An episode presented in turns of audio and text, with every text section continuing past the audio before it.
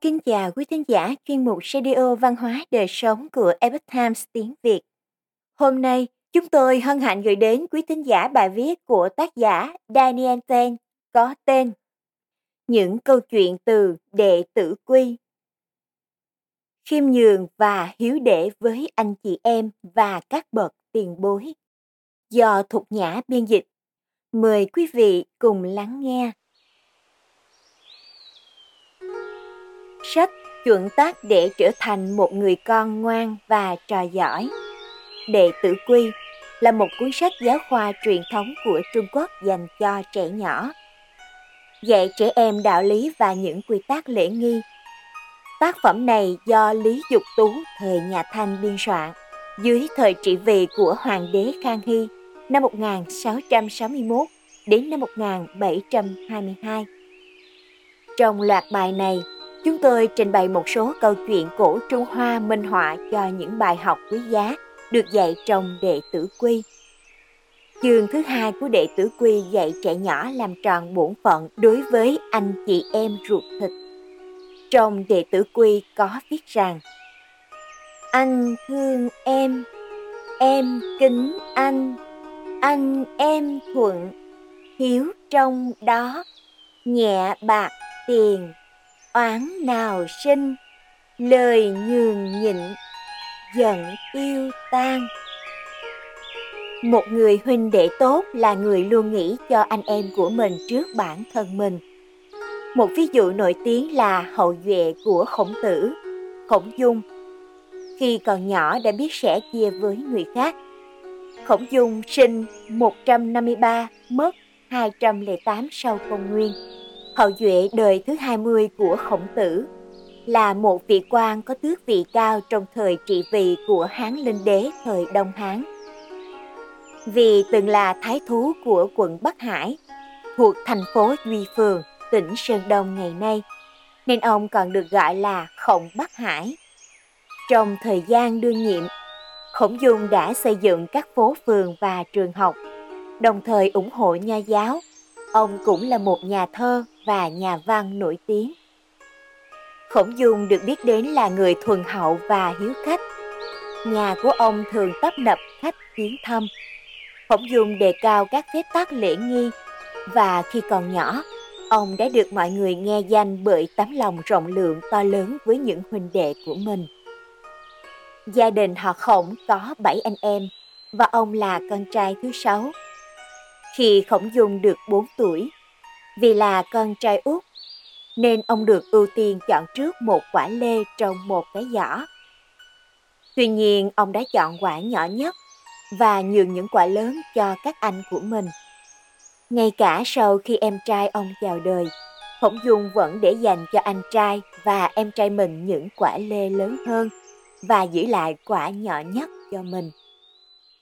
Khi được hỏi lý do, Khổng Dung đáp các anh của con nên có quả lê lớn hơn, vì họ lớn hơn con.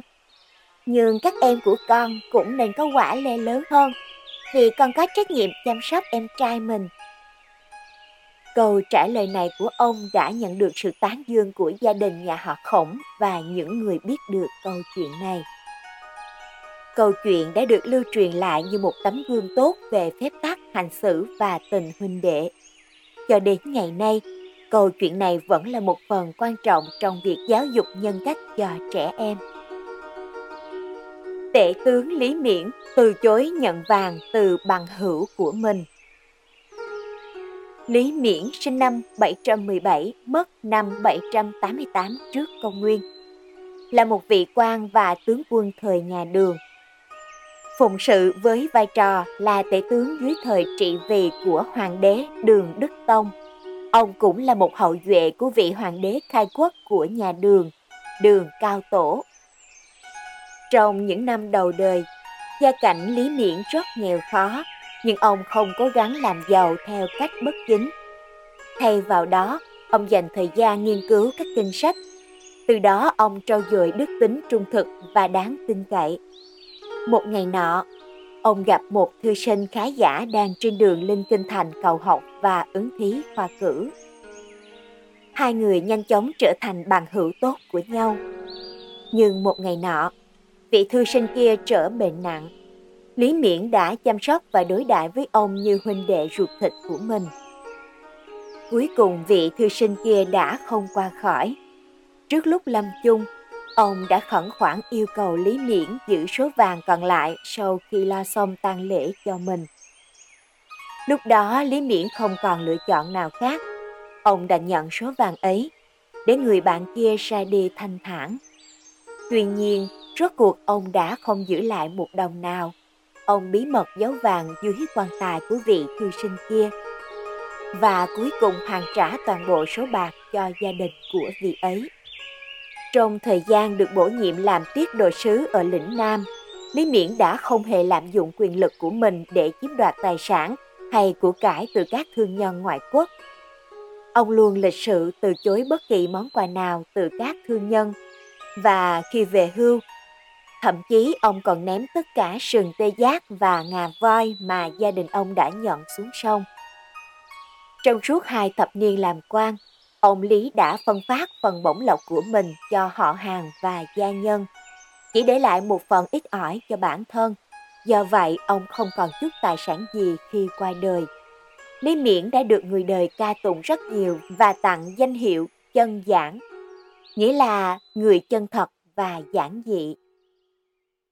Khiêm tốn trước người lớn Trong đệ tử quy có viết Tạm dịch Gọi người lớn chớ gọi tên, với người lớn chớ khoe tài. Ngoài việc yêu cầu dùng cách chào hỏi thích hợp khi nói chuyện với các bậc trưởng bối, một khía cạnh quan trọng của lễ nghi truyền thống Trung Hoa là sự khiêm cung. Một nhà thư pháp cổ đại từ thời nhà Tấn và là một vị công thần khai quốc thời nhà Hán tên là Trương Lương. Nổi tiếng kính trọng các vị tiền bối ngay từ khi họ còn trẻ.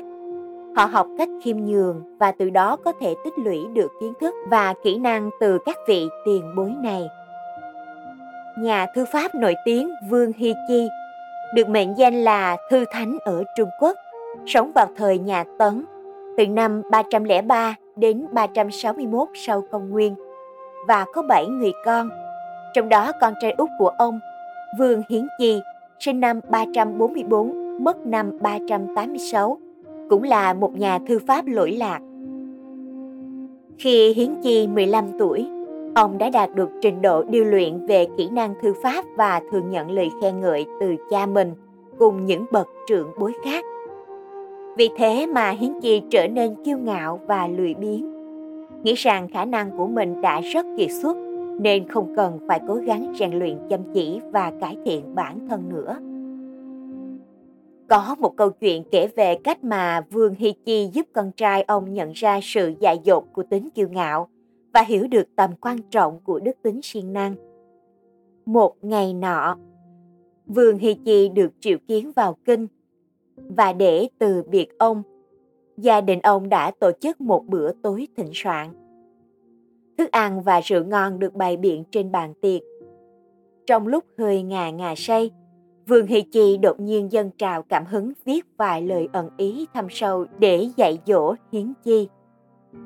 Vương Hy Chi đã đề một bài thơ trên tường có tên Dưới kiêu thi. Khuyên rằng Hiến Chi không nên kiêu ngạo mà hãy chăm chỉ trau dồi học tập. Tuy nhiên Hiến Chi đã không hoàn toàn tâm phục. Cậu chép bài thơ hàng chục lần mỗi ngày và ngay trước khi cha trở về nhà, nhân lúc không ai nhìn thấy, cậu đã xóa bút tích của cha và tự mình viết lại ở đúng vị trí ấy trên tường, bắt chước phong cách thư pháp của cha Hiển Chi rất hãnh diện về bản thân. Cậu dương dương tự đắc nghĩ rằng lối viết của mình cũng đẹp không kém gì lối viết của cha và khó ai có thể nhận ra sự khác biệt. Khi Vương Hy Chi về đến nhà, ông chăm chú nhìn bài thơ trên tường hồi lâu, sau đó gãi đầu thở dài. Có phải đêm đó ta hơi quá chén, nên đã viết ra những nét chữ vụng về như thế này sao? Ông kêu lên. Con trai ông lập tức đỏ mặt, cảm thấy vô cùng khó chịu và xấu hổ. Cuối cùng Vương Hiến Chi đã nhận ra rằng chỉ có chuyên cần học tập và luyện tập chăm chỉ thì mới có thể trở thành một nhà thư pháp nổi danh. Trương Lương và đôi giày của vị thánh giả Trương Lương sinh khoảng năm 262, mất năm 189 trước công nguyên. Tên tự Tử Phong Sinh ra ở nước Hàn, nằm xung quanh khu vực ngày nay là trung tâm của tỉnh Hà Nam. Để tránh chiến tranh loạn lạc, gia đình ông chuyển đến Nam Dương ở Hà Nam và sau đó chuyển đến nước Bái. Sau đó ông đã ở lại nước Bái và trở thành người nước này. Thuở thiếu thời, vào một ngày mùa đông đầy gió tuyết, tình cờ ông tản bộ qua Di Kiều nằm ở trung tâm Hạ Bì. Tại đó ông gặp một ông lão áo vàng trùm một cái mũ đen. Ông lão cố ý ném một chiếc giày của mình xuống dưới cầu và quay lại nói với Trương Lương rằng Tiểu tử, nhờ cậu xuống nhặt giày lên hộ ta. Trương Lương đã không hề do dự, không mang đến nguy cơ trượt chân xuống dòng sông và hứng gió lạnh thấu xương. Ông đã đi xuống cầu và nhặt chiếc giày cho ông lão. Nhưng ông lão không nhận lấy chiếc giày mà đưa chân cho Trương Lương, bảo ông xỏ giày cho mình. Trương Lương vẫn không bận tâm và cung kính làm theo lời ông lão. Ông lão mỉm cười và nói, Tiểu tử, ta thấy cậu có thể dạy dỗ được. Sáng sớm mai hãy đến đây gặp ta, ta sẽ chỉ dạy cậu vài điều.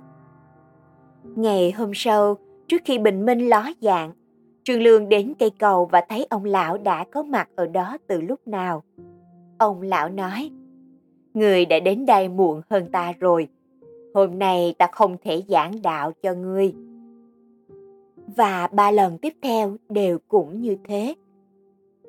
Đến lần thứ ba, cuối cùng thì Trương Lương đã đến cây cầu sớm hơn ông lão. Lúc đó ông lão mới đưa cho Trương Lương một quyển sách và nói Khi người hiểu hết cuốn sách này, người sẽ có thể làm quân sư cho một bậc vương giả trong tương lai. Sau này nếu ngươi cần đến sự giúp đỡ của ta, thì hãy đến đây gặp ta. Ta chính là tảng đá màu vàng dưới chân núi Cốc Thành. Trương Lương trở về nhà, ngày đêm dùi mài kinh sử. Cuối cùng ông đã nắm vững những điều tinh hoa trong sách.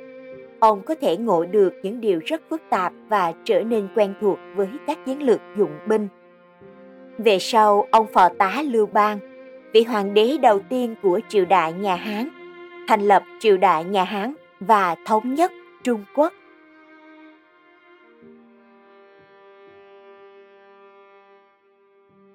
Quý thính giả thân mến, chuyên mục Radio Văn hóa Đời Sống của Epoch Times tiếng Việt đến đây là hết. Để đọc các bài viết khác của chúng tôi, quý vị có thể truy cập vào trang web epochtimesviet.com. Cảm ơn quý vị đã lắng nghe, quan tâm và đăng ký kênh. Chào tạm biệt và hẹn gặp lại quý vị trong chương trình lần sau. Kính chúc mọi điều bình an và tốt lành đến quý vị cùng người thân.